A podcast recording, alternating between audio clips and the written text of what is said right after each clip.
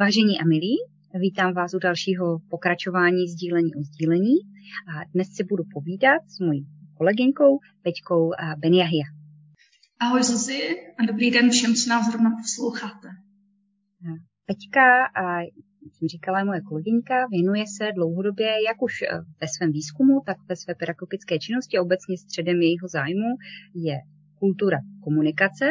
Takže to je, to je ta věc, kterou bych dneska z Peťky chtěla dostat, kterou bych chtěla vymámit a vám nějakým způsobem předat. A v rámci toho našeho rozhovoru bych nejprve ráda navázala na rozhovor, který už proběhl s Janíšou Matuškovou, která hodně se zaměřovala, nebo zaměřovala svou pozornost na důvěru v rámci organizace a její vztah ke sdílení znalostí. Peti, je něco, čím bys ráda doplnila rozhovor, který už proběhl, který už máme, jak důvěra se sdílením znalostí v rámci organizace působí?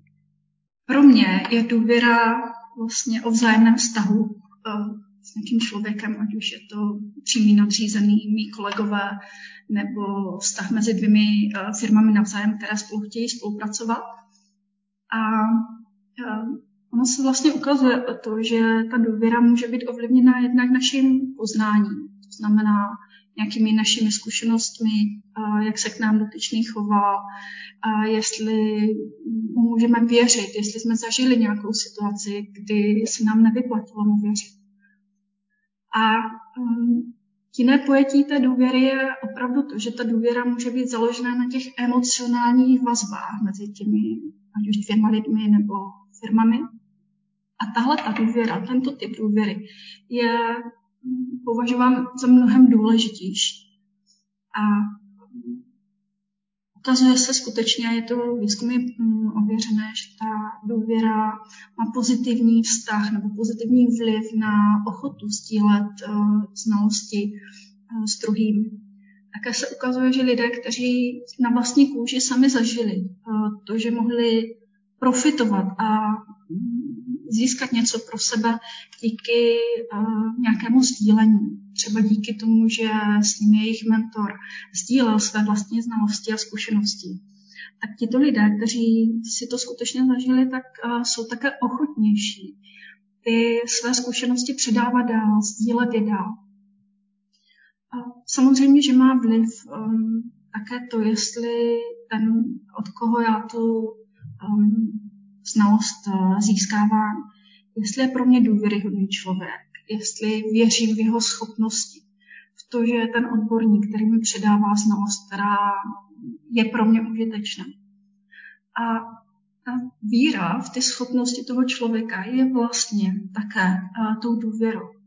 Může to být ale jenom víra a může to být také činy toho člověka. A tady se dostáváme asi k něčemu, co v praxi je trošku složitější a často v tom selháváme, že občas něco slíbíme v dobré víře, že se k tomu ještě někdy dostaneme a ono na ten slib potom už nepřijde a, a to nám samozřejmě ten vztah poškozuje. Mě jenom uh, zaujalo uh, v tom tvém uh, pojetí nebo výkladu ohledně důvěry a jejím důležitosti ve vztahu ke sdílení znalostí. A jak si říkala, že e, pokud přijímám nějaké znalosti od mentora, že jsem z toho v minulosti profitovala. Nejprve, když si tady tenhle pojem zmínila, tak mě napadlo jako profitovala ve smyslu nějakého mm, e, jakoby zneužití cizí znalosti, ale teprve potom, jak jsem mluvila dál, a jenom bych to ráda objasnila, mi z toho vyšlo, že ta znalost pro mě byla přínosná jako v mém osobním rozvoji, v tom, jak dokážu pracovat, jak dokážu třeba rychleji něco udělat. A mám ten pocit potom, že bych chtěla takhle, takovým způsobem pomáhat i ostatním. Ano, přesně tak to bylo myšleno. Je to opravdu o tom zážitku, že to sdílení, kdy já jsem byla ale na té straně toho příjemce, bylo pro mě užitečné. Něco mi to dalo, někam mě to posunulo a tím pádem vnímám opravdu přínos toho vzájemného sdílení znalostí a díky tomu, že mm, potom i nadále věřím, že to je přínosné, tak jsem také ochotnější ty znalosti dále sdílet. Mně se moc líbí ten pojem zážitek, že zažít si pozitivní přínos sdílení znalostí, to na mě úplně působilo ve smyslu, že v podstatě od kterékoliv osoby v organizaci by to mohlo vypuknout. Že když si někdo zažije to dobré sdílení, tak by se to mohlo šířit jako lavina. A úplně si představuji ty jednotky, jak najednou mají ty dobré zážitky, že sdílí ty znalosti a krásně se to prostě rozšiřuje v rámci té organizace. Ale i tak si myslím, že pokud prostě ten, ten um, nadřízený ty lidi bude opravdu um, vyloženě demotivovat v oblasti sdílení znalostí, tak asi dokáže ta, tento, jak bych to tak řekla, takové trochu znechucení mezi těmi zaměstnanci, asi přebít ten pozitivní zážitek z toho sdílení. Já bych tomu ještě řekla to, že vlastně v rukou toho managementu, jestli bude vytvářet příležitosti, kde ti zaměstnanci mohou to zájemné sdílení zažít. A ať už je to na té neformální úrovni, anebo i v rámci nějakého vyhodnocování projektu po její skončení a toho, co jsme se díky tomu naučili, jak to dál můžeme použít ve své práci. A toto opravdu máme ve svých rukou. Také ještě velmi zajímavé třeba zjištění toho, že mnohem větší vliv na to sdílení znalostí, a teď myslím ten negativní vliv, a ta neexistence v té vzájemné důvěry, ať už mezi pracovníky nebo uvnitř nějaké organizace. A mám, ta neexistence důvěry má mnohem větší vliv než ta existence té důvěry. Takže kdybych eh, měla třeba poradit něco mm, manažerům, lidem ve vedení, tak by to bylo právě to vyhledávat ty situace, ta místa, kde ta důvěra vlastně není, ale přitom je tam potřeba, aby tam docházelo ke sdílení znalostí. Na tato místa bych se zaměřila nejdříve.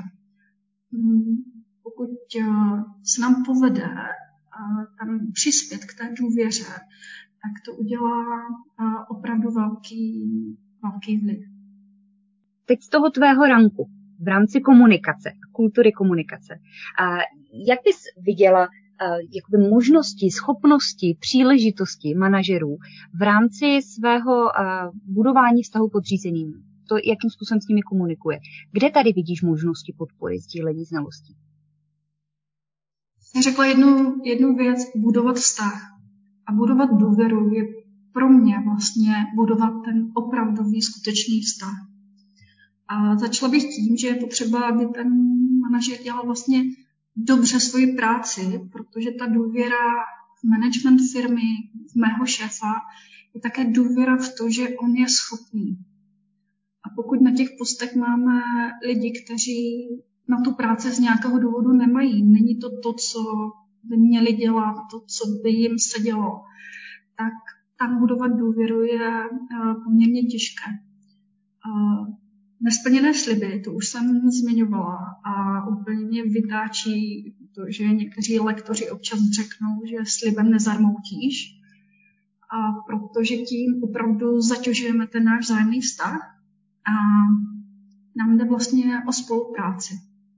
A ten vztah by měl být zatěžitelný, protože někdy je to o tom, že ten pracovník opravdu ze sebe musí vydat to nejlepší a řešit náročný úkol, který třeba ještě nikdy neřešil.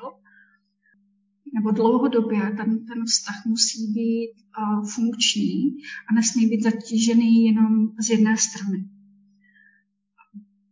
Další věc, kterou bych chtěla zmínit, je autenticita a opravdovost v tom vztahu.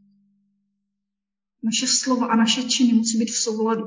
Když uh, budeme mluvit o tom, že podporujeme týmovou práci, tak uh, to znamená třeba i to, že když jako vedoucí vidím nějaký konflikt v tom týmu, tak se zajímám o to, jestli se ten konflikt nějakým způsobem řeší a nenechávám ho jenom tak eh, vyhnít, protože, protože ten konflikt, když se neřeší, tak může samozřejmě eskalovat. Je to i to, že se skutečně zajímám o toho pracovníka, ale není to jenom nějaká naučená formální fráze eh, typu, jak se dneska máš, ale je to skutečný zájem.